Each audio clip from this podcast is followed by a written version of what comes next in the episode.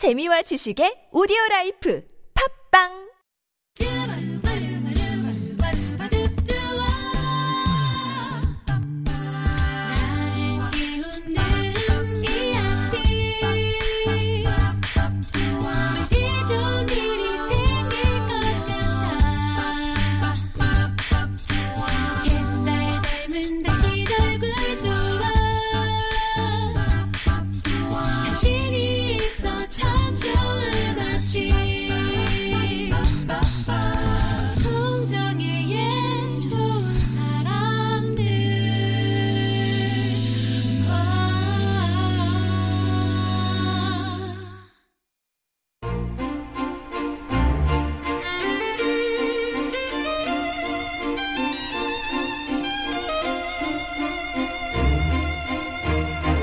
인간이 영상에 대해서 관심을 갖게 된 건 오랜 옛날의 일이죠. 어, 일찍이 희랍의 철학자인 플라톤은 폴리테이아 속에서 그 유명한 동굴의 비유를 말하고 있어요. 어두운 동굴 속에서 불빛에 비친 사물의 그림자를 봄으로써 이 사물에 대한 지식을 갖게 한다는 건데요. 움직이는 이미지가 줄 수 있는 최상의 감동을 선물합니다. 김세윤의 영화를 만나다. 영화 읽어주는 남자 김세윤 작가 오셨습니다. 안녕하세요. 네, 안녕하세요. 네. 자, 오늘 개봉작은 어떤 영화일까요? 음, 한국 영화입니다. 네. 제목이 죄 많은 소녀. 음, 요즘 그 인터뷰 기사들 네. 많이 나오더라고요. 네. 근데 제목만 봐도 뭔가 독립 영화라는 걸 알 수 있죠. 네. 상업 영화에서 죄 많은 소녀. 어, 라는 제목을 붙... 꿈 많은 지- 소녀는 상업 영화스러운데. 네. 그래서 이게 근데 이게 사실 뭐 제목 때문에 아, 뭐 너무 무겁고 어두운 이야기 아니야라고 하고 음. 그냥 이렇게 외면하기엔 영화가 참 좋아요. 음. 영화를 참 잘 만들었고요. 그 지난해죠. 지난해 부산국제영화제에서 뉴커런츠 상이라고요. 이게 뉴커런츠 상 하면 이름은 좀 낯설지만 부산 영화제의 그 유일한 경쟁 부문이에요. 그러니까 음. 어, 그 신인 감독들의 작품을 주로 그 경쟁 부문에 올려서 그 중에 최고 작품을 뽑는 거거든요. 그러니까 사실은 부산에서 받을 수 있는 제일 큰 상이라고 생각하시면 돼요. 그게 바로 그 뉴커런츠 상이었고요. 그 상을 받은 게 바로 죄 많은 소녀라는 음. 작품이고 네. 거기에 하나 덧붙여서 올해의 배우상 을 받았으니까 이- 이게 어떤 뜻으로 해석을 하면 되냐면 감독이 정말 영화를 잘 만드는 뛰어난 신인 감독이 등장했다. 음. 그리고 두 번째는 배우가 연기를 아주 잘하나 보다라고 이제 짐작을 하시면 됩니다. 이- 이 영화를 만든 건 김의석 감독이라고요. 음. 예전에 아주 오래 전에 제 기억에 아마 결혼 이야기인가 뭐 그런 그 시절에 활동하셨던 아마 같은 그 이름을 가진 감독님이 계세요. 음. 그래서 아마 그분으로 헷갈리실 수도 있지만 김은석 감독은 신인 감독이고요. 네. 영화 곡성의 연출부를 거치기도 했어요. 아. 예. 그래서 그 김인석 감독이 어쩌면 본격적으로 사람들에게 선보이는 자신의 첫 번째 장편 영화라고 생각하시면 됩니다. 이 영화는 어떻게 시작하냐면 일단 그 고등학교가 배경이고요. 음. 영화가 처음 시작하면 고등학교 교실에 어 영이라고 하는 이제 주인공이 서 있어요 교실 맨 음, 앞에. 음. 그럼 이제 선생님이 이제 소개를 하거든요. 자, 뭐 영희가 돌아왔다, 뭐 이런 식으로 얘기를 아. 해요. 그러면 이제 영희에게 너 저기 들어가서 앉아라고 했는데 들어가기 전에 잠깐만 할 말이 있다는 듯이 애들 앞에서 이야기를 할 것 같더니 손동작으로만 뭔가 이야기해요. 음. 가만 보면 약간 수화 같아요. 음. 그 수화로 짐작되는데 그게 무슨 말인지는 관객에게 알려주지 않아요. 음. 그래서 뭔가 그 아이들에게 수화를 하면 아이들이 오 뭐 약간 수고했다는 느낌으로 박수를 쳐주거든요. 음. 그리고서 영화가 이제 다시 시작이 되는 거예요. 음. 그러면 이 영이라고 하는 아이는 어떻게 해서 저 어, 처음에 그거잖아요. 영희가 돌아왔다잖아요. 어디에 갔다 돌아온 걸까에 음. 대한 궁금증을 관객이 갖게 되는 거고 방금 전에 했던 수아는 대체 무슨 이야기를 자는 한 걸까에 대한 음. 두 가지 질문이 생기는 거죠. 그래서 그 뒤에 이제 바로 영화가 시작이 되면 그 영희에게 그동안 무슨 일이 있었나. 예, 아이들 앞에 이렇게 서서 수화하기 전까지 영희에게 무슨 일이 있었나. 음. 그리고 영희가 정말 그 아이들에게 한 수화는 무슨 뜻인가. 말을 못하는 아이예요? 어, 그- 그것까지를 포함해서 아. 이제 영화 속에 하나하나 그 우리가 시작하자마자 본 뭔가 물음표로 가득한 그 장면이 그 장면에 담긴 의미가 무엇인지를 이제 하나하나 이제 짚어가는 음. 거죠. 그래서 그 다음에 본격적으로 영화가 시작이 되면 음, 한 아이의 실종 사건에서 얘기가 시작이 돼요. 경민이라고 하는 아이는 실종이 되어 있는 상태고요. 음. 그러니까 당연히 뭐 근데 그 다리에서 그러니까 그 어떤 강우리의 다리에서 그 흔적은 발견됐어요. 뭐 가방이랑 신발은 발견이 됐는데 경민이라는 아이가 실종이 됐으니 일단 경찰은 자살로 일단은 좀그 추측을 하고 있는 거고요. 부모 입장에서는 그냥 실종이기를 바라는 마음이지만 어쨌든 강물에서 그 아이를 찾으려고 수색 작업이 전개되는 한편으로 이제 흔히 말하는 탐문 수사가 시작이 되는 거죠. 음. 그래서 이 경민이라는 아이의 마지막 행적을 이제 쫓기 시작하는 거예요. 이제 그러다 보니까 그 마지막까지 함께 있던 게 영이라는 아이였던 거죠. 그래서 대체 너, 너네 마지막에 무슨 일이 있었는데 경민이가 실종이 됐냐라고 이제 경찰도 물어보고 선생님도 물어보고 그 경민이의 부모도 물어보고 근데 그 사이 학교에는 이제 소문이 퍼져나가죠. 우리 학교 다닐 때 느낌 알잖아요. 음. 뭔가 일 하나 퍼지면 이제 소문이 소문을 낳고 예. 그 소문이 소문을 낳고 순식간에 이미 내가 돌아와 보면 결론은 다 내려졌고 이런 음. 그 학교라는 공간이 갖고 있는 그 특유의 어떤 공기가 있잖아요.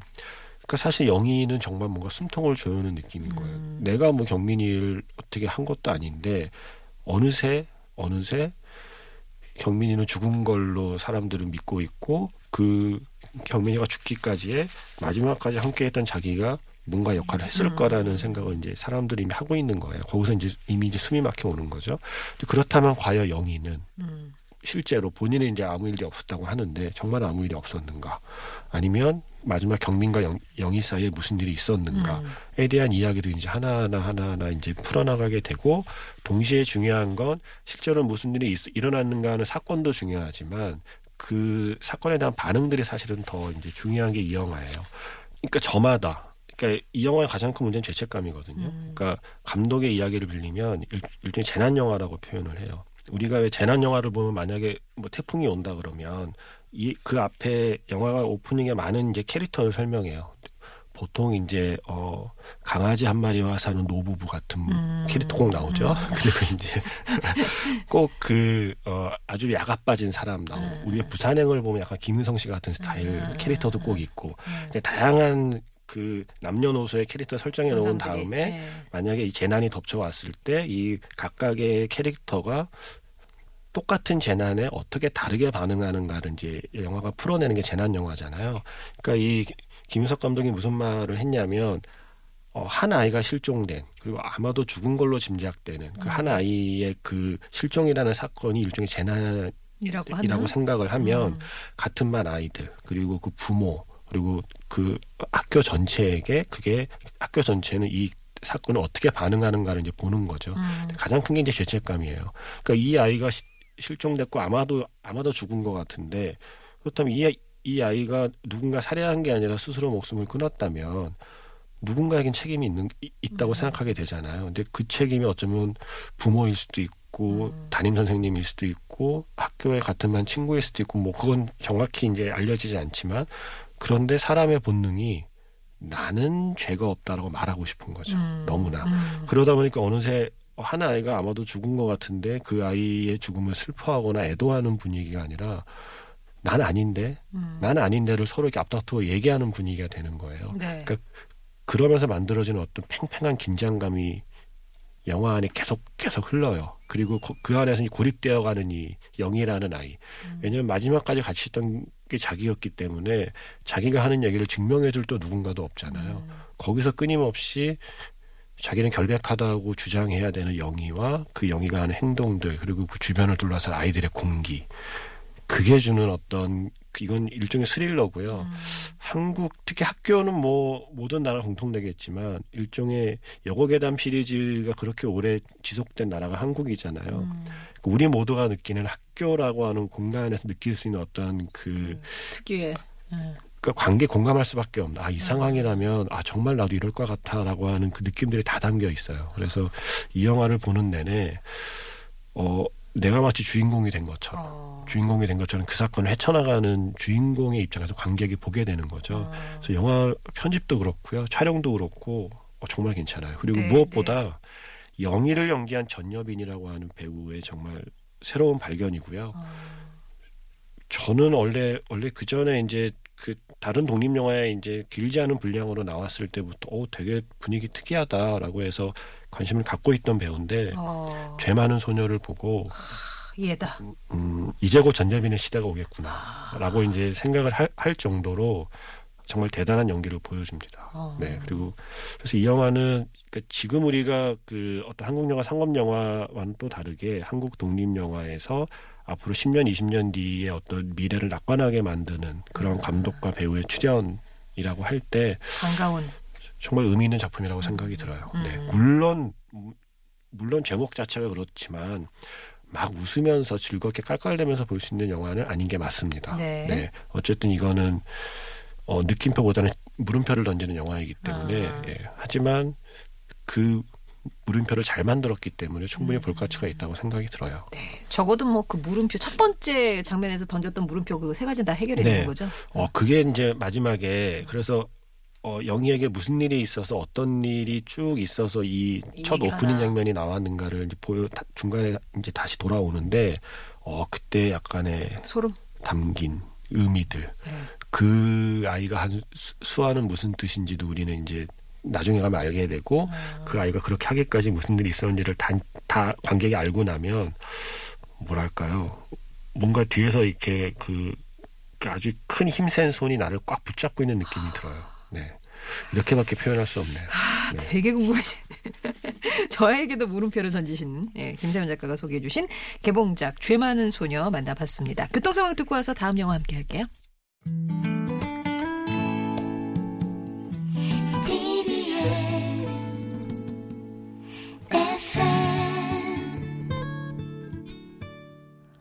2332번님이 이 영화 보셨나봐요. 그 경민 어머니로 나온 배우 연기가 어마어마했다고, 예. 많이 놀라면서 보았다라고 소감을 좀 적어주셨네요. 서울시내 교통 상황 살펴보겠습니다. 심근영 리포터. 네, 한남대로에 사고가 났다는 소식이 지금 막 들어왔습니다. 시민의 제보인데요. 한남대교 쪽으로 한남 2구가 차도를 조금 못 간 곳입니다. 1차로와 2차로에서 승용차끼리 부딪힌 사고가 났기 때문에 지금 보니까 1호 터널 안에서부터 정체입니다. 이어지는 강 남대로는 신사역에서 노년역 사거리 쪽으로 20km 미만의 속도입니다. 반포대교도 현재 북단에서 남단 쪽으로 차가 많은데 이어지는 반포대로 고가차도 위로는 약간 차가 많긴 하지만 정체가 심하진 않습니다. 반면 신반포로 구반포역 지나서 고속터미널 사거리 쪽으로는 정체고요. 한편 내부순환로 성산동 쪽으로 홍지문 터널 안에 있었던 사고는 정리가 됐습니다. 그러면서 정릉 터널이나 홍지문 터널 정체는 풀렸는데요. 아직은 이 전 구간 종암분기점에서 국민대 램프 지나는 데는 속도 회복이 더딘 편입니다. 이 전으로 북부간선도로는 신나라들목에서 하월곡 램프 사이 양쪽 방면 모두 정체입니다. 서울 시내정보였습니다. 고속도로 상황입니다. 한나 리포터. 네, 내 손안에 쉽고 빠른 시외버스 M의 시외버스 모바일 협찬으로 전해드립니다. 서울 외곽순환고속도로 판교에서 일산 쪽으로 김포요금소 5차로와 6차로에서는 화물차 추돌 사고 처리가 계속되고 있습니다. 이 때문에 뒤로 개항부터 4km 구간 정체고요. 이전으로는 소래터널에서 송내까지 밀립니다. 일산에서 판교 쪽으로는 개항에서 송내까지와 청계요금소에서 청계터널까지 제속도를 못 내고요. 판교에서 구리 쪽으로는 사고가 있었던 성남부터 서안암까지 막힙니다. 구리에서 판교 쪽으로는 퇴계원에서 상일까지, 광암터널에서 서안암까지 정체고요. 경인고속도로 서울 쪽으로는 부천에서 신월까지 밀립니다. 내 손안에 쉽고 빠른 시외버스 M의 시외버스 모바일 협찬이었습니다. 금요일은 영화 이야기로 함께합니다. 김세현의 영화를 만나다. 앞서서 이주의 개봉작 가운데 자살로 추정되는 이 사건을 두고 부모와 경찰 또 교사와 학생들이 책임 공방을 벌이는 영화 죄 많은 소녀 만나고 왔어요. 어떤 영화를 좀 비슷하게 해서 갖고 오셨을까요? 이게 아까 소개해드렸듯이 죄 많은 소녀가 부산 영화제에서 뉴커런치 상이라고 하는 큰 상을 받았고 어, 그리고 학교를 배경으로 하는 아이들의 음. 이야기라고 말씀드렸잖아요. 그래서 많은 사람들이 이 영화를 떠올려요. 네, 파수꾼. 파수꾼. 네, 2010년 작품이고요. 음. 어, 역시 한국 영화고요. 그 이 작품 역시 부산에서 뉴커런치상 같은 상이에요. 아, 그때도 역시 오 이거 대단한 영화가 나타났다. 음. 그러니까 한국 영화의 미래가 나타났다라는 음. 평가와 함께 죄 많은 소녀가 받은 상과 같은 상을 받았고 어, 이 영화 역시 고등학교를 배경으로 하, 고 있고요. 예. 근데 그 죄 많은 소녀는 여학교잖아요. 네. 파수꾼은 남학생들 이야기입니다. 음. 그리고 사실은 무엇보다 파수꾼이 배출한 가장 걸출한 두 명의 배우가 있죠. 이재훈, 음. 박정민. 어, 지금 우리가 알고 있는 그 배우가 여기 예, 신인 때. 지금 정말 잘 나가고 있는 그 배우들의 시작이 바로 이 파수꾼이라는 작품이에요. 와. 그래서 제가 아까 전여빈이라는 배우가 아, 예. 그러면 한뭐 5, 6년 후에 어떻게. 활동하고 있을지. 그러니까 지금 그러니까 지금 우리가 보는 이재훈이나 박정민이라고 하는 배우의 어떤 지금 걸어가고 있는 길을 어, 전여빈이라고 하는 여성 배우가 어쩌면 걸어가게 되지 않을까라고 아. 기대를 할 정도의 영화가 죄 많은 소녀 였고요. 예. 그래서 자꾸 파수꾼의 기억이 자꾸 이렇게 떠오르는 거죠. 파수꾼의 감독은 어떤 분이신데요? 파수꾼의 감독 감독은 윤성현 감독이라고요. 이 감독은 역시 이제 그 신인이었어요. 네. 파수꾼을 장편 데뷔작으로 만들고 그래서 제가 배우와 다르게 아까 죄 많은 소녀를 만든 김인석 감독에 대해서도 약간 염려가 되는 건 윤성현 감독이 그 뒤로 아직까지 다음 작품을 내놓지 못하고 있어요. 아. 예. 그게 뭐 영화를 못 만들어서가 아니라 어 그러니까 이제 상업 영화 진영에서 영화를 만들기 위해서 고려해야 될 것도 많고 본인의 의지와 무관하게 아. 준비하던 프로젝트가 중단되게 하고 뭐 이렇잖아요. 네. 그래서 파수꾼이 2010년이고 그해 정말 최고의 그 신인 감독의 영화라고 얘기했는데 아직까지 그러니까 계속 프로젝트에 이름은 올라오는데 아직까지 이제 가시화해서 나오진 못하고 있거든요. 네. 근데 아마 조만간 다음 작품이 나온다고 하는데 그래서 저는 죄 많은 소녀의 김희석 감독은 그 기간이 좀 짧았으면 좋겠다라는 바람을 갖게 되고 음. 네. 일단 좀 파수꾼이라는 영화는 지금 다시 봐도 와 어떻게 이렇게 스토리텔링을 정말 치밀하게 잘 짰지 음. 어떻게 시나리오를 이렇게 잘 짰지 어떻게 이런 이야기를 이렇게 찍어낼 수 있지라는 어떤 정말 감탄하게 만드는 작품이에요. 근데 어떻게 보면 죄 많은 소녀와 비슷한 이야기를 하고 있어요. 그러니까 음. 이죄 많은 소녀와 파수꾼의 공통점은 그러니까 김인석 감독이 죄 많은 소녀를 만들 때 사실은 자신의 경험에서 끄집어낸 이야기라고 했거든요.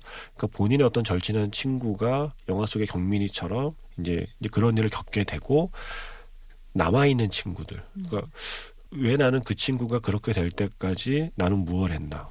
근데 그걸 또 바꾸어 말하면 그 친구가 그렇게 된 것이 과연 내 책임일까에 음. 대한 일종의 그 방어 심리와 회피 심리와 함께 동시에 그 친구가 그러한 어떤 그 상황에 이를 때까지 내 책임도 있지 않을까라는 죄책감을 이렇게 극단의 감정을 오갔던 경험을 바탕으로 시나리오를 썼다고 해요. 음. 근데 이제 자신의 경험을 바탕으로 쓴 시나리오가 대부분 장편 데뷔작이 되죠. 음. 본인이 제일 오랫동안 붙들고 있고 본인이 제일 잘 아는 이야기를 데뷔작으로 쓰게 되니까요. 어쩌면 이제 보통 감독의 싸움은 그 다음부터의 싸움인데 음. 윤성현 감독도 파수꾼은 아마 본인이 본인이 겪었던 본인이 겪었던 학교 다닐 때의 일들을 바탕으로 시나리오를 써서 훨씬 더 디테일하고 섬세하게 그 시기의 감정을 잡아낸 것 같아요. 그리고 저는 남자라서 음. 예, 파수꾼에 등장하는 등장 인물들을 모두 다 내 친구 같은 거죠. 아. 그리고 어쩌면 저 셋 중에 한 명이 어쩌면 나일 수 있겠다는 생각도 하게 되고요. 제가 이재훈이라거나 네. 제가 박정민이라는 말씀을 드리는 건 절대 아, 아니고요. 네네. 캐릭, 네. 캐릭터가. 네. 외모 말고요. 네. 외모는 절대 그렇지 않습니다. 근데 제가 하- 학교를 다닐 때 느꼈던 모든 감정, 제가 학교를 다닐 때 만났던 모든 친구들이 파수꾼이라는 작품에 들어있는 느낌이었던 거예요. 음. 그래서 더 반가웠고요. 근데 이 파수꾼이라는 작품도 어, 한 사람의 죽음에서 시작을 해요. 영화가 음. 시작이 되면 주인공 중에 한 명의 아이는 죽었고 그 아이 아버지가 이제 조성아 씨인데 아버지가 너무 궁금한 거예요. 우리 아들이 왜 죽었는지. 내 아들이 죽었는데 대체 왜 죽었는지 알고 음. 싶은 거죠. 그래서 그 아들의 아들의 친구들을 하나하나 이제 만나서 이제 물어보게 되는 거죠. 야, 대체 너는 무슨 일이 있었니? 음. 근데 이제 대답을 잘 안 해요, 애들이. 음. 대답을 잘 안 하고 한 아이는 계속 아버지를 피하고 그래서 아버지는 더 큰 물음표를 갖고 이제 아이들을 이제 찾아다니면서 어, 아들의 행적과 보통 부모님들이 잘 모르잖아요. 애들이 학교 가서 뭐 하고 어떻게 다니 사는지. 아들이 밖에서 뭐 하고 다니는지 잘 모르잖아요. 근데 아들이 밖에서 뭐 하고 다녔는지를 하나하나 알아가는 이야기가 파수꾼이에요. 아. 근데 그 아이가 밖에서 뭘 하고 다녔, 다녔다고 나오는 그 뭐- 뭐라고 하는 정체가 사실은 우리 모두 사춘기 시절에 그 학창 시절에 다 했던 것들이거든요. 음. 그리고 거기서 이제 벌어진 어떤 작은 균열이나 갈등들이 무슨 어마무지한 사건들이 아니라 정말 작은 말 한마디로 시작된 오해 그리고 뭐 서운함 음. 뭐 어쩌면 배신감 뭐 이런 것들이 감정이 눈덩이처럼 불어나서 벌어지는 사건들이라서 어 파수꾼도 죄 많은 소녀도 우리 모두 지나왔던 그 학창 음. 시절의 이야기라 어쩌면 우리 모두 주인공과 함께 그 감정을 느낄 수밖에 없어요. 그래서 정말 파수꾼 역시 잊혀지지 않은 작품이고요.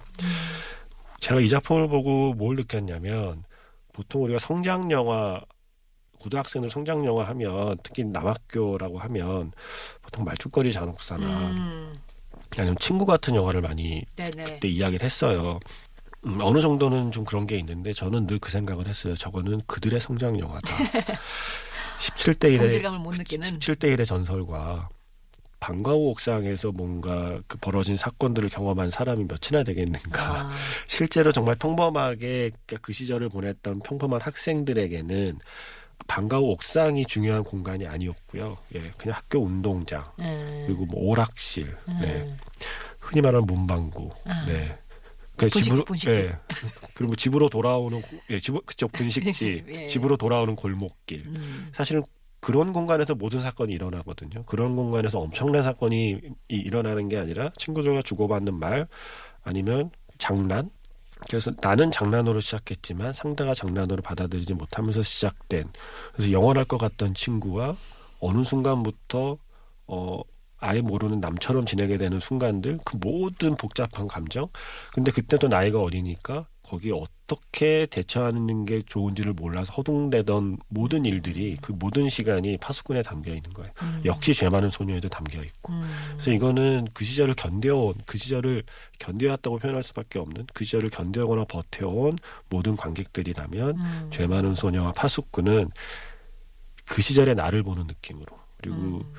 그 시절에 어쩌면 나를 좀 감싸주거나 좀 보듬어주고 싶은 마음으로 영화 속에 등장하는 주인공들을 이렇게 보게 되는 거죠. 예. 그래서 저는 죄 많은 소녀와 함께 파수꾼이 자연스럽게 떠오르더라고요. 아, 약간 여학생, 남학생 이런 차이 미묘한 것 좀 있을 수 있겠고요. 네. 파수꾼. 파수꾼이 근데 어떤 의미로 이- 이런 제목을 붙였을까요?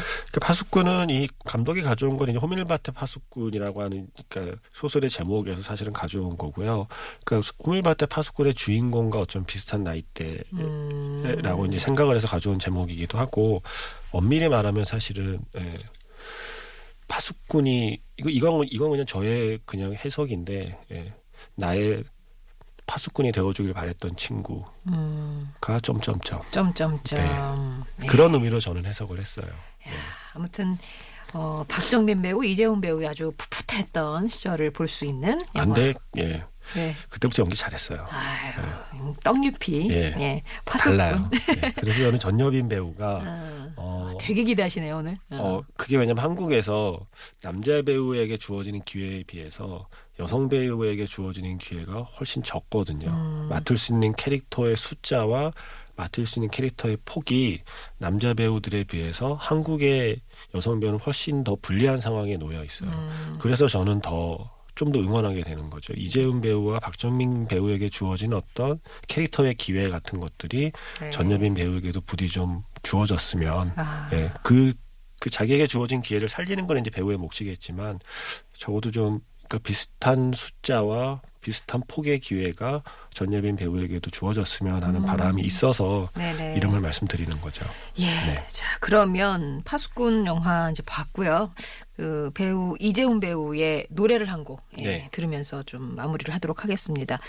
이재훈 한석규가 아, 영화 파파로티에서 불렀던 노래죠. 행복을 주는 사람 전해드리면서 김세훈 작가와 인사 나누겠습니다. 고맙습니다. 네, 고맙습니다.